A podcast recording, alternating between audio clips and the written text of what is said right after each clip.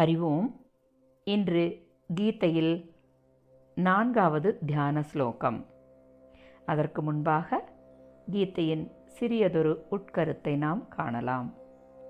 முன்பு செய்த சங்கல்பமே அதாவது முன் பிறவியின் அனுபவங்களின் பதிவுகளே இவ்வாழ்க்கை. இதனை பிராரப்த கர்மா என்றும் இவ்வுலக வாழ்க்கையானது மறு உலக வாழ்க்கைக்கான ஆயத்தம் மட்டுமே. இதனை சஞ்சித கர்மா என்றும் பார்த்தோம். அவ்வாறெனில் வாழ்க்கைக்கான காரணத்தையும் காரியத்தையும் எவ்வாறு நல்லதாக மாற்றி அமைப்பது?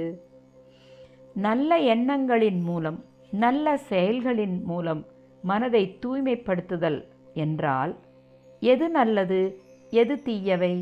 ஒருவருக்கு நல்லவை என்ற கருத்து மற்றவருக்கு தீயவை ஆகின்றது. மற்றவருக்கு தீயவை என்ற கருத்து இன்னொருவருக்கு நல்லவையாக மாறுகின்றது. எனில் எண்ணங்களை எவ்வாறு தூய்மைப்படுத்துவது? மந்த்ராயதே திராயத்தே இதி மந்திரக மனநாத்ராயத்தே இதி மந்திரக என்கின்றது நமது சாஸ்திரம். மனதை காப்பாற்றுவதே மந்திரம் என்றும் மனனம் செய்வதினால் காப்பாற்றப்படுவதே மந்திரம் என்றும் கூறுகின்றது இச்செய்யில் தன்னிச்சைப்படி சுற்றித் திரியக்கூடிய மனதை கட்டுப்படுத்தக்கூடிய கடிவாளமாக விளங்குவது மந்திரங்களாகும். விஷ்ணு சஹசிரநாமம் லலிதா சஹசிரநாமம் என இன்னும் எண்ணற்ற மந்திரங்களை இதற்காகவே சங்கரர் நமக்கு அருளியிருக்கின்றார். எனவே நம் கர்மாவினை கொண்டு செயல் மூலமாக பூஜைகள் அர்ச்சனைகள் வேள்விகள் எனவும் மனதினால் மந்திர ஜபம் தபம் என பக்தி செய்வதினால் மனதை தூய்மையாக்கிக் கொள்ள முடியும். மனதின் எண்ணங்களை நல்வழிப்படுத்துதலே மன தூய்மை ஆகின்றது. இதனை கீதையின் மாகாத்மியம் எவ்வாறு கூறுகிறது என்றால் மலநிர்மோச்சனம் பும்சாம் ஜலஸ்நானம் தினே தினே. சக்ருத் கீதாம்பசி ஸ்நானம் சம்சார மலநாசனம்.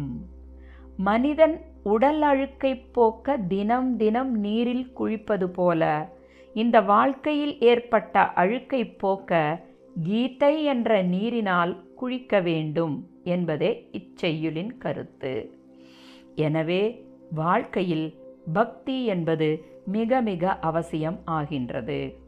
இவ்வாறான பக்தியின் விளக்கத்தையே கீதையின் இரண்டாவது சட்கத்தில் ஏழு முதல் பனிரெண்டு அத்தியாயம் வரை நாம் காணலாம். பக்தி என்றால் என்ன? எத்தனை விதமான பக்தி? பக்தன் யார்? எப்படிப்பட்ட பக்தன்? எத்தனை விதமான பக்தன்? எப்படிப்பட்ட பக்தனை பகவானுக்கு பிடிக்கும்? என்ற விளக்கங்களை பக்தி யோகத்தில் காணலாம் இன்றைய தியான ஸ்லோகம் सर्वोपनिषदो गावो धोक्ता गोपालनन्दनः पार्थो वत्ससुधीर्भोक्ता दुग्धं गीतामृतं महत् सर्वोपनिषदो गावो। दोग्धा गोपालनन्दनः। पार्थो वत्ससुधीर्भोक्ता। दुग्धं गीतामृतं महत्। श्लोकतिन् अन्वयक्रमम्। सर्व उपनिषदः गावः गोपालनन्दनः दोग्धा पार्थः वत्सः गीता अमृतं दुग्धं போக்தா சுதீஹி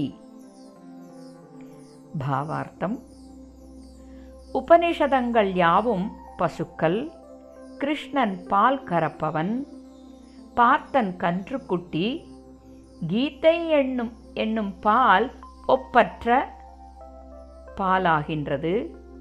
இதனை அருந்துபவர்கள் பேரறிஞர். தாத்பரியம்.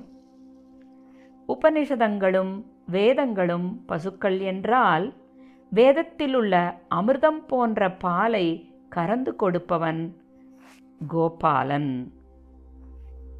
அந்த அமிர்தம் என்ற பாலை உண்டவர்கள் பேர் அறிஞர்கள் ஆகின்றனர். அதாவது கீதையின் கருத்தை உணர்ந்தவர்கள் பேரறிவாளர்கள் என்பதே இந்த ஸ்லோகத்தின் கருத்தாகின்றது. ஓம் தத் சத்.